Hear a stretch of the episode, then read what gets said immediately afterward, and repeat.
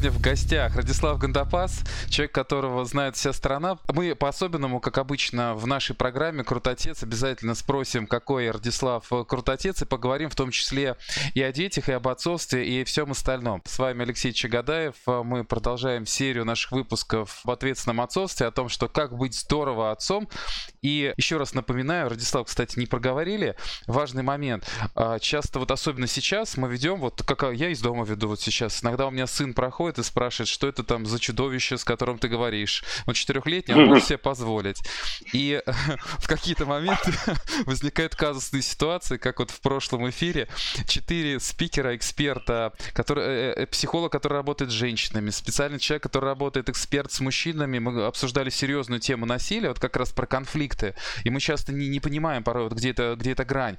Вот, и сын кричит, сбегает, смеется вокруг, так что у всех были улыбки на лице. ну, бывает. Вот, и, но несмотря на это, мы все-таки понимаем, что пандемия закончится, а те вещи, которые мы обсуждаем, они вечные, и мы знаем, что вот эфиры смотрим до сих пор, просматриваются, поэтому, друзья, а, группы ВКонтакте, в Одноклассниках, а, наша главная сейчас группа, в которой больше всего нас смотрят, Facebook, а, соответственно, на Телеграм-канал подписывайтесь, а также спустя несколько дней мы все размещаем в подкастах в iTunes и на Яндексе. Поэтому здорово, что вы нас слушаете, и поэтому я предлагаю предлагаю начать. Приветствую, Радислав. Да, здравствуйте, здравствуйте, Алексей. Здравствуйте все, кто нас слышит. Расскажите а, о вашей семье. Вот какой вы отец? Вот мне интересно безумно, потому что для меня человек, который очень много работает, и отцовство, я понимаю, насколько это сложно. Но при этом э, я заметил такую вещь, чем человек успешный, тем у него больше детей. Это не прямая связь, mm-hmm. но часто у успешных людей ну, количество детей больше, чем обычно. Ну, я бы, я бы такой параллели в современном мире не проводил. Бывают успешные люди вовсе без детей бывает с одним ребенком. Бывает один ребенок и в предыдущем браке, и, и все. Всякие бывают варианты в современном мире. Мне, мне льстит это сравнение, поскольку у меня их четверо, но э, у моей бабушки, которая жила в деревне и грамотою не владела, было 12, например. Но это не делало ее супер успешным человеком, и дедушка тоже вряд ли мог себя таким прийти. Впрочем, они были не единственные. Это было, было в э, нормальной практике сто лет назад такое, такое количество детей в сельской местности, ее смертность была колоссальная и так далее. А, какой я крутотец, какой я отец?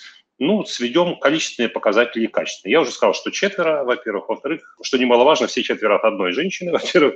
И все четверо живут, живут со мной в одном доме, под одной крышей. И сейчас они, вот, ну, естественно, дома все, все четверо. Если мы возьмем э, второй количественный показатель, сколько времени я уделяю детям. И вот тут должен сказать, что моя работа подразумевает ну, порядка 200 дней ночей в отъездах в течение года. Говорить о большом количестве времени я не могу, поэтому приходится компенсировать это качественными показателями. А именно, мало проводить с ребенком время, просто вот быть с ним в одном пространстве. С ним нужно быть в активном контакте, можно меньше, но в активном контакте. Ну, знаете, как придешь в какой-нибудь ресторан и видишь, пары пришли поужинать и оба в паре сидят в телефоне. Ну, то есть они ждут, когда им принесут меню или заказанное блюдо, но они сидят оба в телефоне. То есть по факту они будут разговаривать друг с другом минуты четыре за время полуторачасового ужина. Так бывает мы с детьми, находясь в одном пространстве, чем-то занимаемся своим. Ну, просто вот я с ребенком провожу время.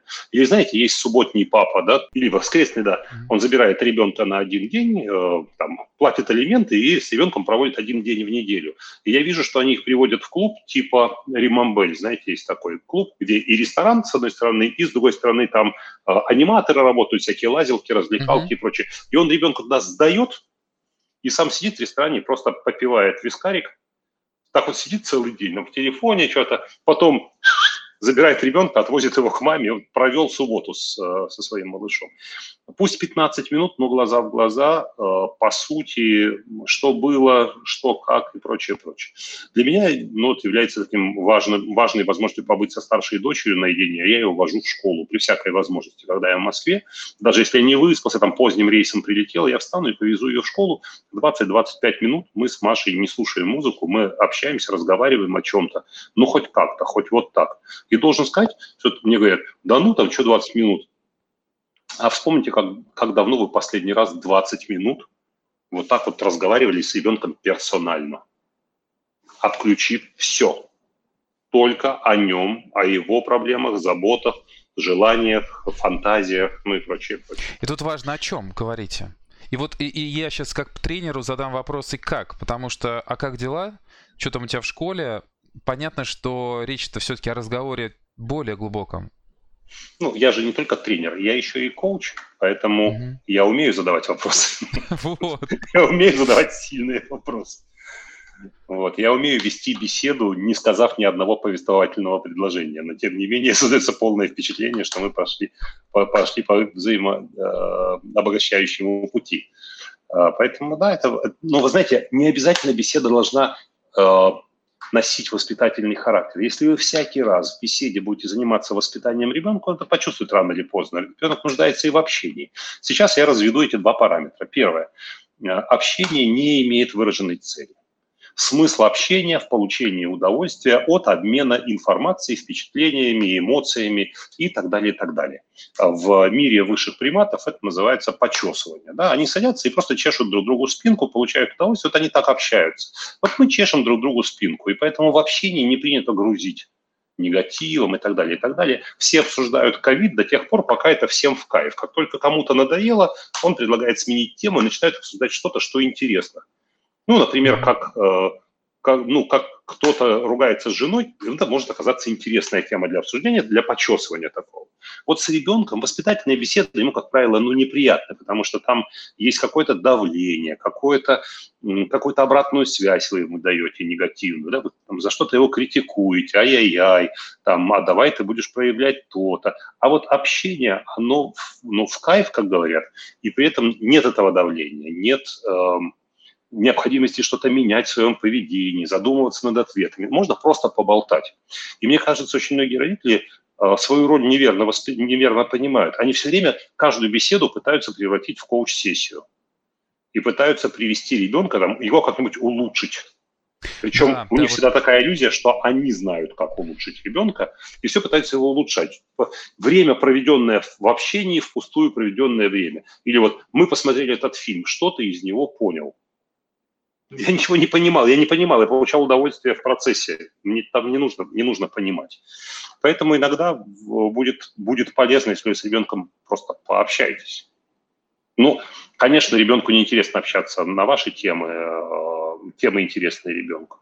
Э, я довольно неплохо стал разбираться со старшим сыном э, в культуре этих бакуганов, Бакуган, такая японская история. Там, в общем, без 100 грамм не разберешься, это очень такая сложная штука, но я разобрался просто для того, чтобы поддерживать беседу. Я могу даже какую-то компьютерную игру с ним сыграть, хотя я, в принципе, не, не по этому делу. А, разобрался еще в каких-то вопросах, которые его интересуют, по эстетике, искусствоведению и так далее. Со старшей дочерью вот слаймы я кое-что понимаю, с ней езжу на эти слайм-фесты. Uh, ну, мост мне говорит, что а это что полнейшая это деградация. Это, это, это, это, это, понимаете, когда появился Бакуган, я подумал, что процесс деградации детской игрушки закончился, потому что Бакуган это просто тупо вот ну, нечто, такая вот штучка маленькая, которая, которая вообще непонятно, как играть. Игры нет как таковой. Mm-hmm. Потом были какие-то вот эти желуди, потом был, э, который нужно крутить, как он называется? Uh, Спиннер. Йо-йо? Спиннер, спиннер. А, спиннер. Все крутили да, спиннеры. Да. Я думал, ну, у нас был кубик Рубика, да, хотя бы там есть ну, это мышление. сейчас ну, есть еще чемпи- чемпионаты, чемпионаты да. целые проводят. Вот. Но вот спиннер, мне казалось, что все, вот это дно, деградация детской игрушки, дальше пойдет вверх. И тут появился слайм. Слайм – это тупо кусок замазки.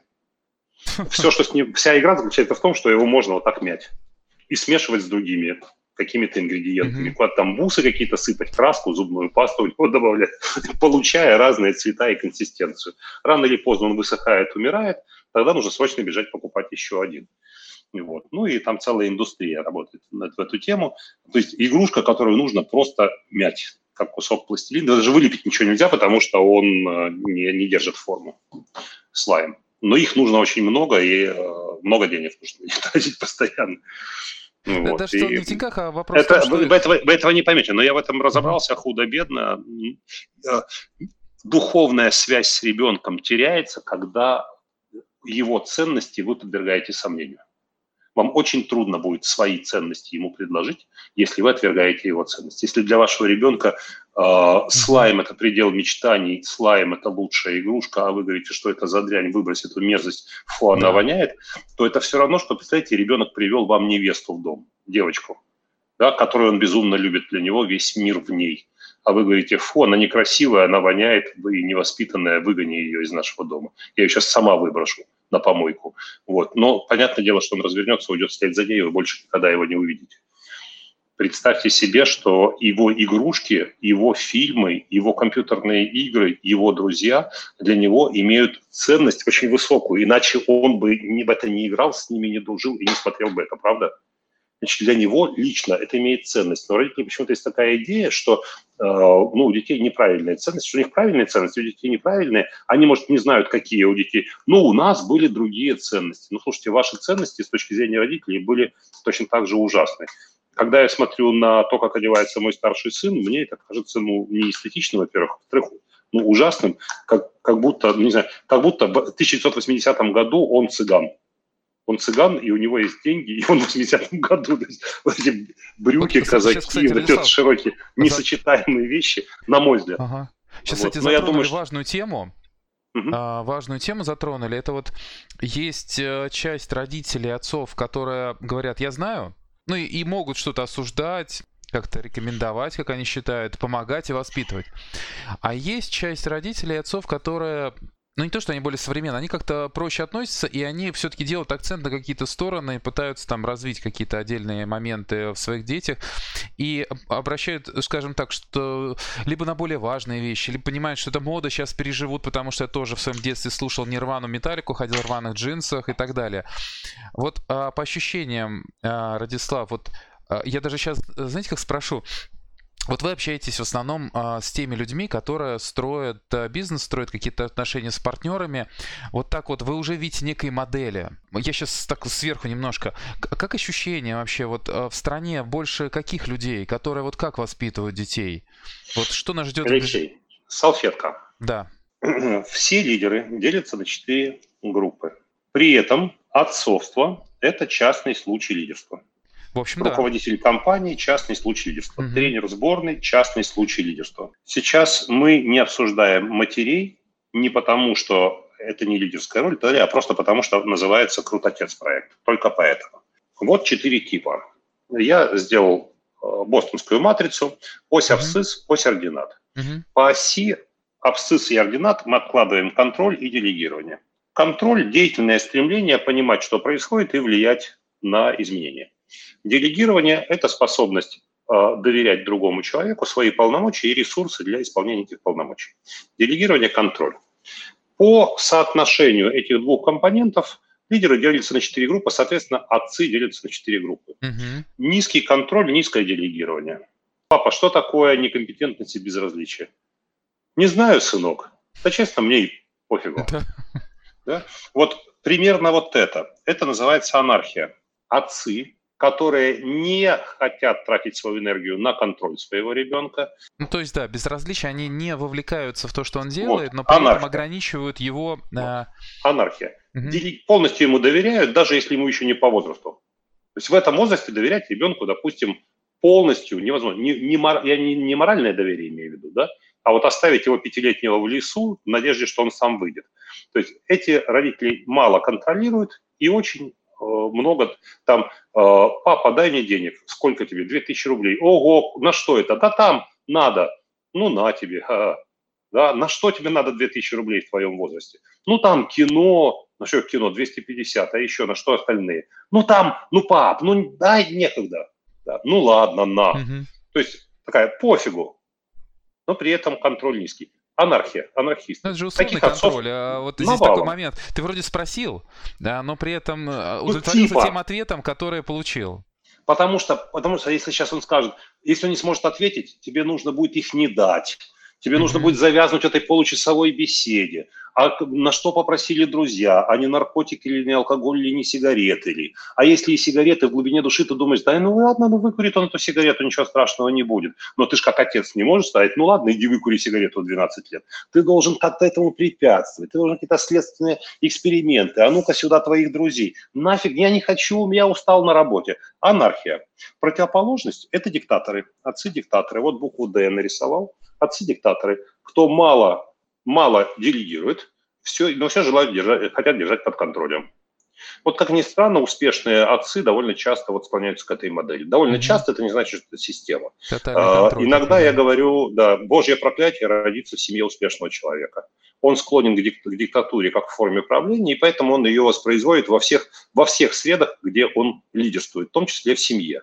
Он начинает доминировать, подминать под себя все, контролировать всех и вся, чрезмерно и очень мало делегирует. Парадоксальным образом в таких семьях вырастают довольно часто инфантилы. Как ни парадоксально, несмотря на то, что на ним постоянное давление э, властного родителя, тем не менее, как только эта власть уходит, ребенок уезжает учиться за границу, ну, предположим, да, или там переезжает э, в Могилев и живет в общаге, он почему-то начинает вести такую жизнь, как будто ему 13 лет сделалось, а не 18. Почему-то инфан, инфантилы часто Они не способны принимать самостоятельные решения. Ну и, кстати, и выходят, и женятся они довольно часто на девочках властных, которые замещают не мать, а отца да, над ними. Внизу низкий контроль, низкое делегирование. Автократия, буква А здесь, кстати, это автократическая власть.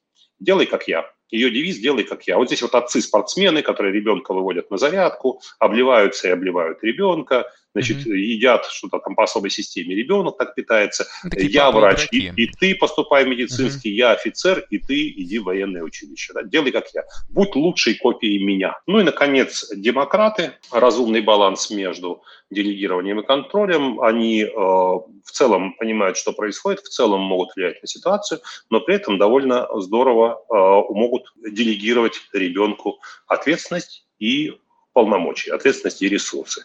Э, я уверен, что каждый из тех, кто нас сейчас слушает, узнал себя в одной из этих моделей, хотя, э, должен сказать сразу, нет модели правильной, нет модели идеальной, Я, честно говоря, хотя бы себя потому... вот сейчас узнал в нескольких, прям вот на примеры вспоминал из жизни, что и так, и так, и так, и так себя веду. Да, но знаете, практика показывает, действительно, практика показывает, что лучший отец не демократ и не, а, и, и не диктатор, и не автократ, и не анархист. Лучший отец – это отец, который может быть таким, каким подразумевают обстоятельства. Да? Обстоятельства таковы, что тебе в этот момент ну, нужно быть анархистом. Забей, дай ребенку свободу.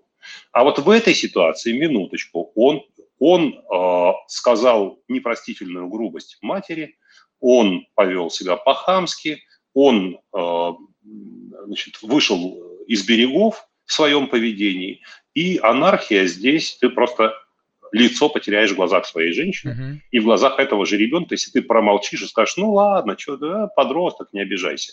Нет, ты должен сейчас превратиться в Ивана Грозного, убивающего своего сына, и жестко призвать к ответу и значит, объяснить правила игры, объяснить, что в, этих, в этом случае происходит, пригрозить, там, ну, не знаю, привести в чувство ребенка и так далее. Нужно включать, ну, ситуация требует. В какой-то ситуации можно поиграть в равенство, вот она демократия, да? ну, как, как разговор двух друзей, да, отец и сын, ну, или отец и дочь, практически на равных проводят время. Ну, иногда нужно и автократию показать пример «делай, как я». Э, демок... Диктатор «делай, как я сказал», даже я, если этого не делаю. Автократ «делай, как я», анархист «делай, что хочешь», демократ «делай, как договорились». Вот такой девиз этих четырех стилей. А вот смотрите, мы все хотим, естественно, чтобы дети, а, нас слушались, ну, прям вот, вот все, что мы не скажем, чтобы исполняли. Но при этом, чтобы росли самостоятельными личностями, принимающие решения, чтобы они сразу проявляли инициативу. Тут э, вчера был такой момент, э, э, мы договорились с сыном четырехлетним, что мы будем читать книжки по очереди. Сначала он то, что хочет, предлагает, потом я. Ну, соответственно, понятно, что ему сейчас нравятся больше книжки там Пэтсон, Мама Мун, такие красочные, а я хочу, чтобы он послушал в том числе сказки народов севера, тоже иллюстрированы, тоже хорошие, но он видит, что это вот как, как мультики, какие бы они хорошие не были из нашего детства, все равно сейчас они проигрывают по яркости, проигрывают. по подаче и так далее. По темпоритму, по темпу. Для современных да. детей слишком низкий темп разворачивающихся событий, они не могут. Да, да, да он, в том числе. Он нерелевантен современной жизни, они не могут их смотреть просто из-за динамики. Да, и вчера не, э, был да. как раз такой момент, спор прям, он говорит, нет, все, не буду эту книжку, не хочу, я хочу то, что я хочу, и договор мы разрываем. Я говорю, ну как так? И, и начинаю с ним общаться, и вроде договорились, вроде что-то происходит, ну сам факт. Я его пытаюсь и давить, и подходить, и вот исполнять, и я понимаю, что ему 4 года, но при этом я хочу, чтобы он понимал, э, ну как-то все равно требования, они у меня есть такие, ну да, завышенные, все-таки завышенные. Наверное, я ожидаю поведения уже школьника, вот, а ему сейчас 4 года. Но при этом я же, э, вот общаюсь с отцами, все же мы хотим, чтобы дети как-то признавали авторитет, а здесь авторитет мой ни во что не ставится, и вот тут возникает вопрос. А вопрос, я когда в свое время, когда мы только начинали разрабатывать наш чат-бот Крутотец, который помогает советами для отцов, мы проводили опрос и как раз спрашивали, что беспокоит пап больше всего.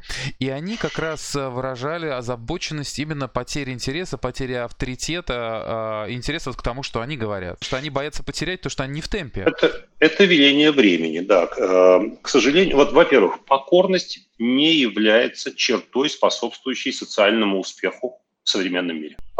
Да. Это не значит, что своенравие и неспособность подчиняться правилам и авторитетам такой социальный успех гарантирует. Но покорность, на, на чем она основана? Довольно часто на страхе. То есть угроза расправы со стороны родителей, значит, если не будешь делать, как я сказал, получишь. Потихонечку атрофирует собственную волю. Ну, знаете, как бывает э, в случае жизни. Женщина прожила долгую счастливую жизнь с очень властным, склонным к доминированию мужем. Когда он умер, а разница в возрасте у них была большая, она была не в состоянии принять ни одного самостоятельного решения. Когда ее приводили в ресторан и говорили, что ты будешь, она говорит, да не знаю, закажите что-нибудь, мне все равно. То есть она привыкла к тому, что даже в ресторане он заказывал на свой вкус и блюда, и напитки, а ее мнение не учитывалось. Когда они ехали в отпуск, у него был готовый сценарий отпуска, и при этом не спрашивали ее мнение, хочет ли она туда ехать или не хочет. Это могла быть как поездка на море, так и поездка к его родственникам в деревню на месяц, например. Да, он так решал, и она ехала. То есть сначала она сопротивлялась, сначала она спорила. Это всегда кончалось скандалом, ну, каким-то травмирующий опыт был. Потом постепенно, чтобы избежать травмирующего опыта, ее мозг перестал генерировать собственную волю, собственные желания. И она так и не смогла этого восстановить. То есть она живет вот так вот, и она выполняет волю детей. Вот что дети не скажут, то она и делает. Вот, мама, я приду сегодня поздно. Mm-hmm. Хорошо. Я приду сегодня поздно с друзьями. Хорошо. Накормишь нас, ладно? А сколько у вас будет? Восемь. Хорошо. Ну, вот накормишь нас, потом мы ляжем спать. А где вы ляжете спать восемь? Ну, мам, ну придумай что-нибудь. Ну, хорошо. Ну вот, да. Что ты будешь есть? А куда ты хочешь полететь? А ты приедешь, скажите мне, как надо. Вот так вырастают и дети, покорные, которые не способны принимать самостоятельные решения. А способность принимать самостоятельные решения в современном, несомненно, имеет отношение к социальному успеху. Поэтому, когда вы слишком большом, слишком когда вы требуете послушания и покорности во всем, во всем, во всем, чтобы вам не втемяшилось в голову, подумайте о перспективах этого ребенка. Наш мозг, нейропластичность мозга делает его адаптивным. Если э, покорность обеспечивает ребенку, э, ну, скажем, комфортное эмоциональное существование в семье, если вот все, что от него требуется, чтобы он беспрекословно выполнял вашу волю, то его мозг сформируется таким образом, чтобы не генерировать собственную, чтобы не было внутреннего конфликта. А я хочу гулять. Нет, я сказал, ты сядешь делать уроки, потом просмотр информационной программы, потом беседа с отцом, а потом в 10 часов спать. Все, Папа, папа, я компьютерную игру. Компьютерные игры развращают. Спать, я сказал. Ну и постепенно ребенок перестает желать чего бы то ни было. А потом, мы так, а потом он подрастает, и мы такие в 14 лет. Кем ты хочешь быть? Такой, я не знаю. Как не знаю? 14 лет, здоровый. Тебе через два года поступать в университет. Как не знаю? Ну, не знаю, куда прикажешь, папа. Ну, все, вырос. Да? В 14 лет мы начинаем требовать, чтобы они проявляли прямо противоположные свойства. Самостоятельное мышление, самостоятельные желания, инициативу какую-то, ответственность. Откуда ей взяться? Покорное существо. Никакой инициативы не проявляет, оно ждет, когда ему внешняя воля прикажет, и он ее исполнит, и будет ему хорошо за это. Ну или, по крайней мере, не будет плохо. Дорогие отцы, вы когда там, у некоторых перед глазами образы Иванов Грозных и прочих там властителей, вы э, думаете о долгосрочных последствиях. Я хочу, чтобы меня ребенок слушался. Для чего? Вообще, конечно, нужно, чтобы он слушался. Когда ребенок бежит по тротуару в сторону дороги с оживленным движением, вы говорите ему «стой», кому сказал, а он не останавливается, а весело в припрыжку бежит в сторону значит, несущихся мусоровозов, то, конечно, его непослушание будет стоить ему жизни. По большому счету, эволюционно их выкосило всех. Да, непослушных детей – просто укусили змеи или они упали в пропасть, э, потому что не слушались родители, которые говорили не, не садись на пенек, не ешь пирожок. Да, не ходи туда, там опасно и прочее. Поэтому какая-то какая доля послушания все-таки заложена в нас. Мы слушаем родителя, родителей хотя бы потому, что родители нам сигнализируют об опасности. Хотя бы. Вот. Но нужно понимать, где эти границы. Как в любом искусстве, воспитание – это искусство, здесь очень важны важна, важна, ну, важна мера. Радислав, ну вот Гармония. Смотрите, а, здесь да. же такой момент. Дети часто не знают, что хотят, и они хотят, э, по мнению родителей, как раз часто каких-нибудь упрощенных вещей. Ну, допустим, зачем читать книгу или сейчас выполнять какие-то задачки, тоже, может быть, интересные и полезные. Лучше я посмотрю мультик э, какой-нибудь Маши Медведи. Тоже хороший Дети мультфильм, хотят. да, все хорошо. Вот туда уходит. И родители же понимают, что в том числе какая-то дисциплина э, приводит к спортивным, музыкальным и так далее достижениям. Вот, все-таки какие-то ритуалы, связанные с э, вот как раз формированием этой дисциплины, они, они важны. Сам, самоорганизация, что я называю, да. Действительно, дети, дети хотят того же, чего хотят взрослые. Играть и развлекаться. Все. Разница в том, что у взрослого человека есть выбор. Он идет и выполняет ту работу, которая ему нравится, он получает от нее удовольствие. У ребенка выбора нет, он должен учиться даже в том случае, если учебный процесс построен так, что он испытывает только отрицательные эмоции. Стыд, страх, скуку, тоску и так далее. Так бывает. Кстати, 15 лет страха, стыда, тоски и скуки. И выбора нет. Ни один взрослый человек 15 лет не проработает на такой работе. Ну, просто его вынесут ногами вперед, мне кажется. Угу. Когда э, у ребенка есть в процессе учебы элементы игры, элементы развлечения, э, не нужно себя принуждать учиться. Вообще принуждать учиться это, – это, конечно, страшная штука. Вот сейчас э, у моих старших детей онлайн-обучение в школе. Ну, старший сын, я не знаю, что там делает, он э, 18 лет, и поэтому э, его жизнь происходит, мы в его жизни даже уже не наблюдатели. Мы так эпизодически э, узнаем что-то о его жизнедеятельности. Он вполне самостоятельно а существует. Лет? 18. Угу. Последний год, да, школы? В школе? Да. Да. Э, последние месяцы уже. А вот старшей дочери 9 лет, ее перевели на онлайн-обучение, и вы знаете, э, ей понравилось. Почему? Потому что школа очень быстро переобулась и выдала вот эти вот онлайн-тесты. Там у них... Это игра. То есть там ты проходишь квест, там сейчас Золотое кольцо России, так, в каком, в каком из городов, значит, золотая, золотые ворота, так, так, так, вспоминаем, ага, там была картинка, там было озеро, точно, тысяч, там, э, Владимир, там, правильный ответ, yes! Так, сейчас следующий вопрос. Ага. То есть есть квест, а на живом уроке этого нет. А на живом уроке э, восемь городов составляют золотой. Это гордость Великой Руси. Эти города неоднократно подвергались набегам, но тем не менее э, дети помирают. Остальное почитайте а книжки квест. дома, в учебнике ну, да. дома. А там текст перемежается видео, перемежается тестом, вопрос на засыпку, uh-huh. верни, там, возвращает тебя обратно, при обратно три шага. В общем, есть игра, и вдруг ребенка это захватило.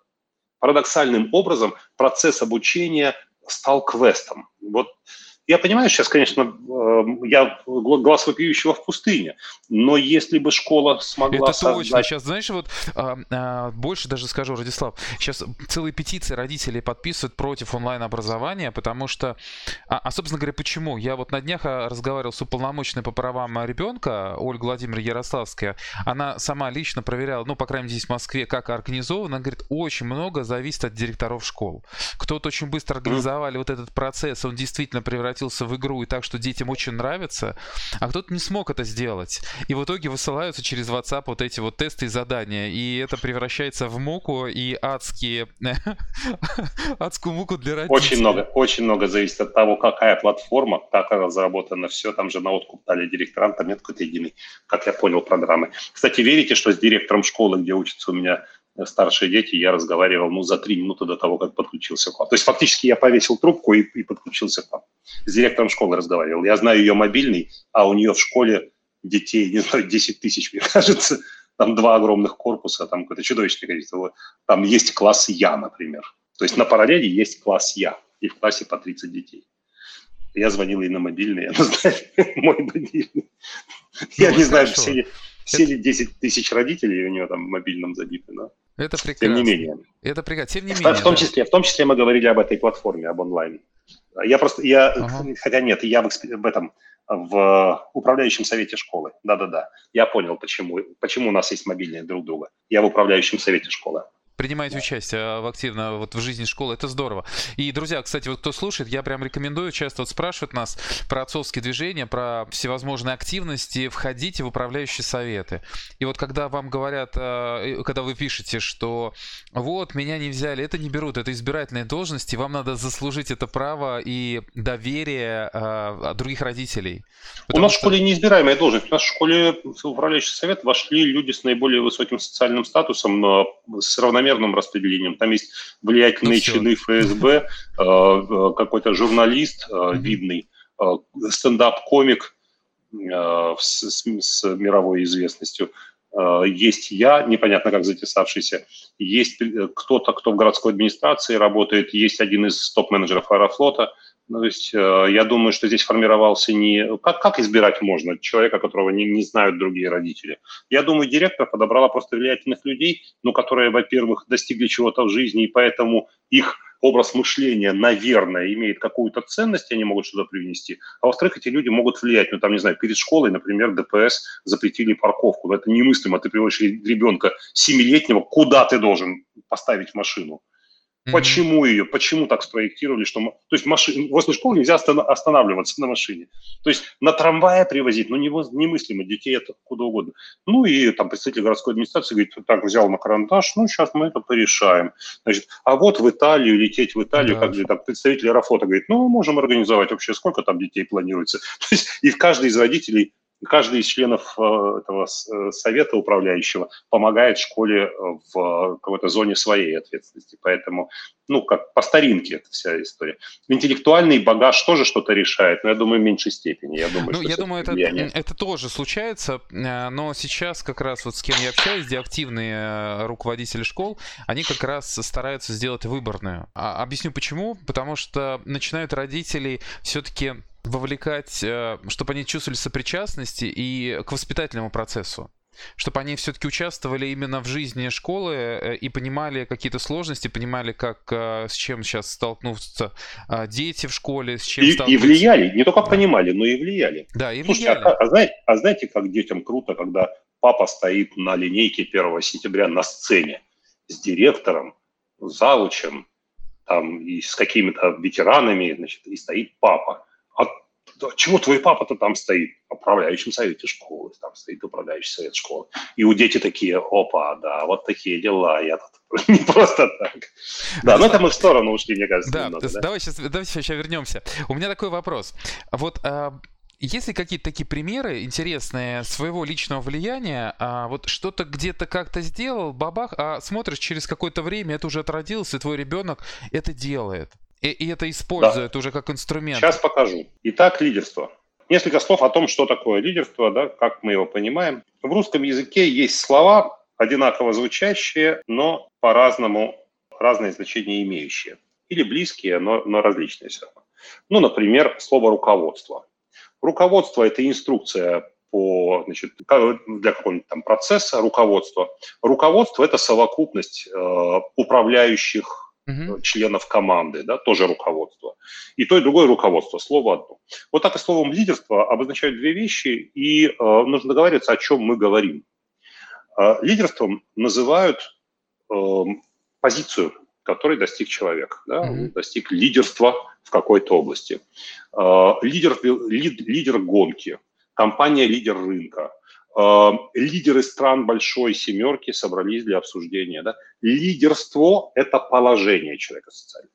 В то же время понятием лидерства называют стратегию жизни, не побоюсь этого слова, которая позволяет достигать высокой степени успешности. Поэтому тренинг по лидерству – это тренинг по развитию компетенций, из которых лидерство состоит – которая позволяет человеку повысить его конкурентоспособность, успешность в мире людей. В корпорациях крупных э, лидеров индустрии огромные средства затрачиваются на развитие лидерских компетенций у персонала, даже не входящих в руководство, без шансов на менеджмент. У исполнителей тоже воспитываются лидерский подход к делу. Из чего лидерство состоит? Понятное дело, что можно составить вот такой перечень, но в нем значительная часть будут опции, да, ну там, харизма, может быть, может не быть, для лидерства принципиального значения не имеет, хорошо, если есть, как, для части женщины. Грудь большая важна, вы знаете, ну, если есть, не помешает, но в целом счастливыми могут быть женщины с очень разной фигурой, очень разной комплекцией и так далее. Так и в лидерстве. Да? Есть харизма, ну неплохо. Но если нет, это не лишает шансов на лидерство. Кто-то пошутил, раз у нас мужская компания, тут же допускаются гусарские шутки, да? Кто-то пошутил, что девушкам с дурным характером Бог дает большую грудь, потому что если не дать им еще и груди, то им вообще капец. Еще, вопрос, как ее носить. Да. мы никогда не узнаем, что это означает и как, как это, э, каково это. Значит, из чего лидерство состоит не опционально, а обязательно в базовой комплектации. Вот два компонента. Инициативность и ответственность. Э, понятное дело, что совершенно лишен шансов на социальный успех человек, который не проявляет инициативы, который всегда играет вторым номером да, по указке других людей. Инициативность – это деятельная желание, но видите, у меня зеркалка, то есть это буква И, а, деятельное желание изменить существующее положение вещей. То есть не просто, а хорошо было бы построить такой мост, на котором стояли бы купцы и продавали разные нужные крестьянам товары. Да? Это не маниловщина, это mm-hmm. деятельное стремление, а, воля, намерение а, изменить существующее положение вещей, улучшить его как-то. Да? Просто дело другое, что каждый по-своему Ответственность – это способность понимать последствия своих действий и бездействия и жить с этими последствиями. Ну, то есть, если ты куришь, ты должен понимать, что, скорее всего, ты значит, заболеешь чем-то, что качество твоей жизни на старости лет несколько испортит. Да? Ну, то есть, ты осознаешь это, понимаешь, готов с этим жить, готов. Все, значит, ты ответственно куришь. А, ты понимаешь, что если ты значит, э, вот, будешь, не знаю, там, будешь жрать на ночь так, как ты сейчас делаешь, то у тебя будет ожирение. Ожирение – это э, ну, почти стопроцентная вероятность развития диабета, а потом тебе отрежут ноги. Понимаешь? Понимаю. Живешь? То есть ответственность, способность понимать последствия действия или бездействия и жить с этим. Да? Ответственность. Вот эти два компонента, несомненно, лидерство составляют. Конечно, рождаемся мы все безответственными. Детство проходит у нас в состоянии безответственности и э, безинициативности. Мы ее не проявляем. Да? Это правильно, это логично. Э, отрочество характеризуется, ну, подростковый вот, характеризуется тем, что уже появляются инициативы, а я хочу вот эту шмотку, а я хочу поменять телефон, а я, хочу, а я не хочу учиться в этой школе, а я э, не хочу с этим дружить. Да, если раньше кого родители привели в гости, с тем ты и дружишь да, то теперь он проявляется инициатива. Но дело другое, что эта инициатива не уравновешена ответственностью. И так бывает, что в качестве друзей он выбирает э, себе тех ребят, с которыми ему ну, по кайфу, но это бесперспективная дружба, там, в общем, э, там где-то в конце наркотики, да, или, там, или тюрьма, например. Он об этом mm-hmm. ну, не, не готов об этом задумываться и не знает, не понимает этого. Там незащищенный секс, да, например, э, ребенок так хотелось, но с собой не было, не бежать же в аптеку, и а, а вдруг пронесет. Бабам, дело кончилось значит, беременностью, трипером и братом-дагестанцем, который приехал поговорить э, с будущим женихом. Да, но вся, вся, весь комплекс правильно, а всего лишь нужно было значит, подумать о последствиях. Э, инициативность есть, а ответственности нет. Вот эту внешнюю ответственность выполняют, забирают на себя родители в это время. То есть они, они ему объясняют, что происходит, и ограничивают его поведение, чтобы оно не привело к негативным последствиям. Взрослая жизнь характеризуется балансом инициативности и ответственности на высоком уровне. То есть, собственно, лидерство и взрослость – это почти синонимы. Дело другое, что не все люди взрослеют. Далеко не все люди в современном цивилизованном мире комфортном. Взрослеть вообще не обязательно. Огромное количество людей в отрочестве проживает до глубокой старости, и там помирает. Ну и, наконец, четвертая фаза. Уровень ответственности очень высокий. А ответственность откуда берется? От двух вещей. Жизненный опыт и учеба. То есть какие-то авторитетные люди тебе объяснили, или жизненный опыт. Например, высказался в соцсетях в оскорбительном тоне, тебя подстерегли у подъезда, сломали тебе нос. В следующий раз ты будешь думать о том, что ты пишешь в соцсетях о незнакомых тебе людях, у которых иногда бывает физическая сила больше, чем у тебя. Жизненный mm-hmm. опыт научил. Бывает второй вариант. Отец говорит, слушай, я на тебя подписан, ты там такое написал, а ты очень, не, ну, предположи, что этот человек тебя сейчас пробьет каким-то образом, да, придет и как нос тебе сломает, ты бы удалил эту штуку на всякий случай. И, а вот у меня был в молодости случай. Я взял и вот такое сказал, а мне бац и нос сломали. Понимаете, то есть либо авторитетные люди научили, либо жизнь научила. Старость – это а, состояние, при котором уровень ответственности так высок, а уровень жизненной энергии так низок, что инициативу проявлять уже ну, э, смертельно опасно. Вот старики неохотно переезжают на другую квартиру, даже если она лучше, а, не меняют уклад жизни, их трудно даже убедить новые вещи какие-то купить и так далее. Вот старость характеризуется сохранением положения вещей, при этом они очень четко понимают ответственность и постоянно озабочены, ты не так воспитываешь детей, mm-hmm. что ты ему даешь, это есть нельзя, ты что, пол одиннадцатого он не спит, не сиди у компьютера, э, там глаза, глазки испортишь, там ешь орешки, тебе мозг нужно развивать. То есть у них ответственность большая, инициативы нет, менять что-то они не способны. Так Я вот, думаю, сейчас все, кто нас слушает и живет с бабушками, все это про прочувствовали прямо на себе. То есть, да, по сути, развитие лидерства в ребенке – это стимулирование, выталкивание его вот в эту зону. Ага, класс. Вот это вот это про лидерство. Угу. Ну, это ему не грозит. Вот это ему не грозит. Поэтому мы же о детях говорим, а не да. о стариках. Ну, и стариков тоже бесполезно. Вы, когда выпихиваете. Значит, таким образом, в ребенке нужно, если вы хотите, для развития лидерства, нужно потворствовать. Вот когда он проявляет инициативу, ее всячески поощрять. При этом есть же такие вещи. Ну-ка, бегом чистить зубы. Ну, тут же такая инициатива. Не может быть такой инициативы. А вот если вы скажете, так, кто первый побежит чистить зубы? То вы хоть в какой-то долечке дали ребенку проявить как бы инициативу. Или так, а сейчас мы делаем что? Чистим зубы. Точно! То есть то же самое, но ребенок как бы сам проявил инициативу. Э, постепенно приходит к тому, что ребенок сначала говорит, о, а сейчас время чистить зубы, а потом значит, просто идет и чистит зубы, проявляет инициативность. Ответственность, способность подумать о последствиях. О, молодец, о, молодец, о, ты это сделал, о, молодец. Это во-первых. Во-вторых, если детей больше одного, то, знаете, что происходит? Довольно часто. Типовая ошибка. Сидит ребенок 9 лет и 5 лет, смотрят какой-нибудь фильм. То есть они договорились, что они смотрят какой-то фильм или мультик, или ералаш, который устраивает обоих. Точнее, не устраивает ни одну сторону, но они договорились, что будут смотреть его.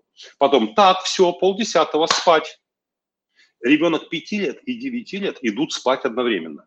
И когда старший говорит, а мне-то чего? Мне же нужно до 10 еще куролесить. Ему родитель говорит, ну понимаешь, если ты не пойдешь, то он тоже не пойдет. Да. Идите синхронно. И ребенок 9 лет понимает, что быть старшим нифига не выгодно. Правильно? И он начинает вести ну, себя. жалеть, что он слишком, слишком старший. Он начинает вести себя как младший. Да? То есть выгоднее быть младшим. Наоборот в семье нужно рождать, нужно поддерживать культ взрослости. Культ взрослости. Маша, ты можешь еще на свое усмотрение полчаса поиграть, почитать, посмотреть кино, поболтаться без дела. Там, ты сама решай, когда тебе спать. да, на глазах. Младший такой, с какой это стати? А так Маша это уже 9 лет, она уже взрослая, она сама решает, когда, ну, то есть она взрослее тебя. Она решает сама. То есть взрослость должна быть какими-то бонусами подкреплена. Даже если это просто возрастное превосходство, даже если ребенок не проявляет себя как взрослый, но уже это должно. А вот там вы можете и спрашивать. Ты получила большую степень свободы? Окей. А где отдача? Если ты хочешь вершки а корешки как бы мне оставить, так не пойдет. Если ты хочешь получать большую степень свободы сообразно своему возрасту, то тогда возьми на себя большее количество обязательств. Вот сейчас в ситуации пандемии лично в нашей семье очень здорово простимулировала, напомнила о домашних обязанностях. Потому что обычно дети целыми днями где-то там школа, секции и так далее, их нет, требовать от них чего-нибудь по дому невозможно. А сейчас, когда они к дому привязаны, так, ребята, давайте распределять обязанности по дому. Ну, младшие, дошкольники оба, поэтому вам достаточно, если вы накроете на стол, ну, в смысле, подготовите стол, положите там салфетки, приборы, uh-huh. посуду необходимую, э, ну, конечно, не горячие блюда будете носить, а после себя уберете, донесете посуду до раковины. Это окей. Если поиграв в комнате, вы оставляете там так, как было до того, как вы туда пришли. Ну, хотя бы примерно. Это окей. Встав, вы заправляете постель. Тоже окей. Там одеваетесь на улицу. Э, у нас, мы живем в доме, у нас открытая терраса, можно ходить на улицу. Ну, короче говоря, есть какие-то вещи, которые они делают самостоятельно. А вот дети постарше, там уже побольше перечень. И с ними была проведена беседа. Ребята, сами понимаете, вот такие дела. Угу. Папа, мама стараются как могут в этой ситуации сохранить качество жизни подобающее. Э, все, нам всем придется сейчас это делать. Давайте распределять. Ну, вот, добровольно и так далее. Ну, ничего, распределили. Вроде, ну, иногда приходится напоминать, но эти напоминания носят такой, там нет никакого сопротивления. Какие самые такие? Да, слушайте, есть лайфхак, бомба, я вам, я, он, главное, что ему 100 лет в обед, я его 500 раз везде рассказал, но я вам расскажу его еще, потому что я считаю, что это самое крутое мое отцовское достижение. Какое? Самое крутое. У нас удивляются друзья, которые приходят к нам в гости и видят нашего старшего сына, который в 18 лет беспрекословно, вообще без единого слова выбросит мусор, там приберет, выгуляет собаку, там, то все, пятое, десятое, как так, чего, каким образом. А дело было, дело было, дело было так. Однажды мне жена говорит, слушай, ну вот у нас Гриша вырос, и вот ни черта же не делает по дому. Я зашиваю, Андрея беременная была, по-моему, третьим ребенком что-то такое. Говорит, я зашиваюсь дома, я за ним убираю, просто полдня я убираю за ним. Он снял что-то себя, бросил чуть ли не на пол и пошел. Там открыл шкаф, вытащил то, что нужно, оттуда вывалилось 8 свитеров на пол, он их пихнул ногой, и пошел. шкаф и, и пошел, пошел в школу. Да. Знакомо, да. Он, да, он, он снял с себя грязное, ему неохота в корзину, он просто засунул в шкаф вместе с чистым и пошел. Он поел, встал и пошел. Там, ну и так далее. Ну, и так далее. Еще спасибо и не сказал, этом, как говорят. Я, и спасибо, я, а я зашиваюсь, да и вообще так, ну, так не годится. Что происходит? Я, а я говорю, ну ты разговариваешь. Я говорила раз, два, ну а как сказала? Гриша, да что же такое? Я там, как, сколько это может... Это не работает. Это не работает. И я так думал, думал, ну, я как бизнес-тренер, я должен придумывать игры. Понимаете, это одна из моих компетенций uh-huh. – придумывать игры. Тренинг построен из игр. Если ты делаешь те же игры, которые делают все, все такие, а, я это делал на другом тренинге, это неинтересно. Авторский тренинг, ты должен придумать игру. Ну, и довольно часто мы, когда куда-нибудь ехали в машине, играли в города. Ну, или в города, или как там, не знаю, зебра, антилопа, там, э, ну, в общем, на последнюю букву. Я сказал, о, давайте сыграем, давайте, у меня есть прикольная игра, давайте сыграем такую игру, а какие есть, какая есть работа по дому. Какая есть работа по дому, значит, кто три секунды задумался, тот проиграл. Вот, и мы начали так по кругу, я, жена и Гриша. Чик-чик-чик-чик-чик. Там стирать, убирать, там э, гулять с собакой, готовить, значит, мыть посуду. И мы 17 таких обязанностей. Потом, ну, потом, потом все проиграли. 17 обязанностей mm-hmm. у нас сформировалось. Я говорю, так, ну вот, значит, я все записывал. Я говорю, а вот сейчас прикольно будет, знаете, что сделать? Посмотреть, как эти обязанности распределяются между нами тремя. Вот здесь у нас трое взрослых, как они между нами распределяются. Я сделал три колонки. Папа, мама, сын. Вот, три колонки. И мы взяли этот список 17, положили перед собой и стали их распределять. Значит, у сына оказалась одна обязанность прибирать у себя в комнате. Угу. Больше обязанностей у него не было. В своей комнате Пон- причем. Понятно, что мама была чемпион. Угу. У нее было самое большое, 11, по-моему, обязанностей. У меня были обязанности, но эти обязанности некоторые пересекались. Ну, например, гулять с собакой могла, могла жена, мог я. да, там, mm-hmm. мыть посуду, ну, да, понятно, да. ну, в общем. Но тут вопрос в том, кто отвечает, на ком ответственность за это. На ком ответственность. И вот мы увидели вот такой список. У мамы вот такой, у меня вот такой, Гриша вот такой. Я говорю, ты не находишь, что что-то, ну, в общем, как-то жизнь несправедлива обошлась с мамой по сравнению с нами. Что будем делать с этим? Я говорю, как ты смотришь на то, чтобы несколько эту нагрузку перераспределить, но так, чтобы это было добровольно, приятно, ну и так, и так далее. И давай смотреть, что в этом списке есть такого, что можно с мамы снять. И мы договорились о нескольких вещах, которые существуют в нашей семье уже 15 лет, там, ну, 10 лет, по крайней мере. А сколько Например, на тот момент было старшему сыну Гриша? Лет 8, наверное. 8, 9. да, договорились? Да, хороший ну, разговор сейчас на кухне. не вспомню, может быть, 10, не знаю. А, в гостиной было дело. И он взял на себя, например, гулять с собакой по вечерам. Ну, мы тогда жили в квартире, и mm-hmm. был двор освещенный, большой, безопасный. Гулять с собакой по вечерам. А я по утрам, потому что ну, он в школу едет, да? Я гуляю mm-hmm. по утрам, он гуляет по вечерам. Эта традиция до сих пор. У нас две собаки, я погулял сегодня утром, сегодня вечером я не думаю о собаках. Я даже не буду там, Гриша, ты погулял, Гриша, ты помнишь, что погулять? Нет, это органически просто произойдет. Это настолько, ну, то есть не может об этом забыть, ему собаки не будут забыть. Второе, традиция. Девочки накрывают, мальчики убирают. Всегда. Mm-hmm. То есть на стол накрывают девочки, и поевшие, они встают и пошли куда-нибудь. Но, значит, это его зона ответственности. То есть если я не хочу, не могу, устал, он делает это один. Я могу ему помочь и с ним вместе часть этой работы сделать. Но если я Просто, ну просто не, не, не хочу этим заниматься сегодня. Он это сделает один. И он не будет роптать, не понял, а почему я один, почему все ушли? Потому что это твоя зона ответственности. Она априори твоя. Тебе может помочь вся семья. Такое бывает. Это не значит, что они встали и, понимаешь, и пошли, насвистывая и глумясь. Такое бывает, что все ну встали да, понятно, и мало все что заболел там или надо убежать на свидание или еще куда-нибудь. Не-не, это, не, это исключено. Если он ужинает вместе, мы ужинаем, то у него есть время убрать ну, посуду, да. если, он, если у него есть время ужинать. Вот. Все могут взять и там в 4-8 рук быстренько там прибрать.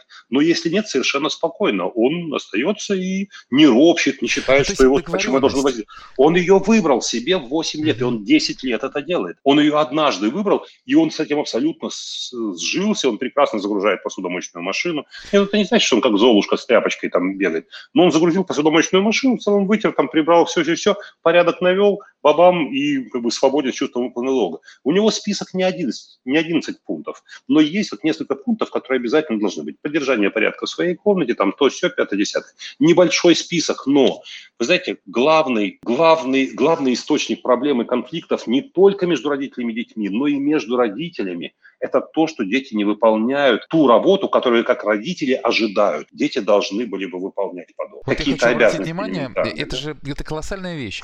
Всего лишь трудозатраты любого отца сесть, поговорить с ребенком. Это может занять 15 минут, час а не задаваться вопросом потом, а, вот как бывает, а, а вводить ли денежное вознаграждение за а, услуги дома или не вводить? Ни за что, ни за что. Вот, я, я Ни за придерживаюсь что. этого. Да. Вообще любые подарочные вознаграждения, мне кажется, подарки это, это, это награда.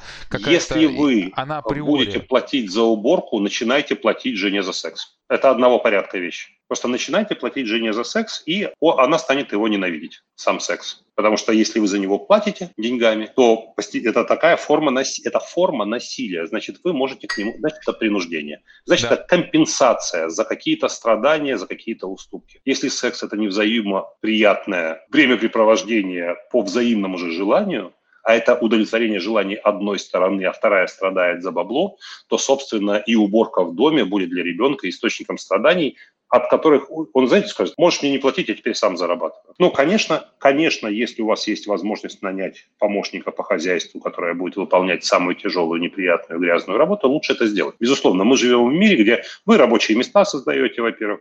Во-вторых, работа по дому может занимать колоссальное количество времени, которое можно потратить гораздо да, интереснее. Да, но это же другой разговор сейчас. Радислав, у нас как раз час пролетел мгновенно. Огромное да спасибо. Да, огромное спасибо за... Я обычно, знаешь, как э, задаю вопрос в конце, прошу поделиться лайфхаком, а он уже по сути есть.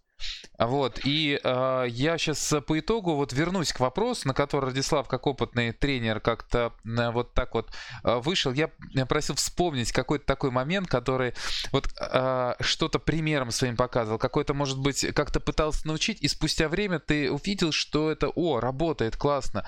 Э, я к чему? Часто мы, как отцы, задумаемся над вопросом, а как мы повлияли на судьбу, вот эту ролевую модель дали, вот что-то хорошее передалось детям.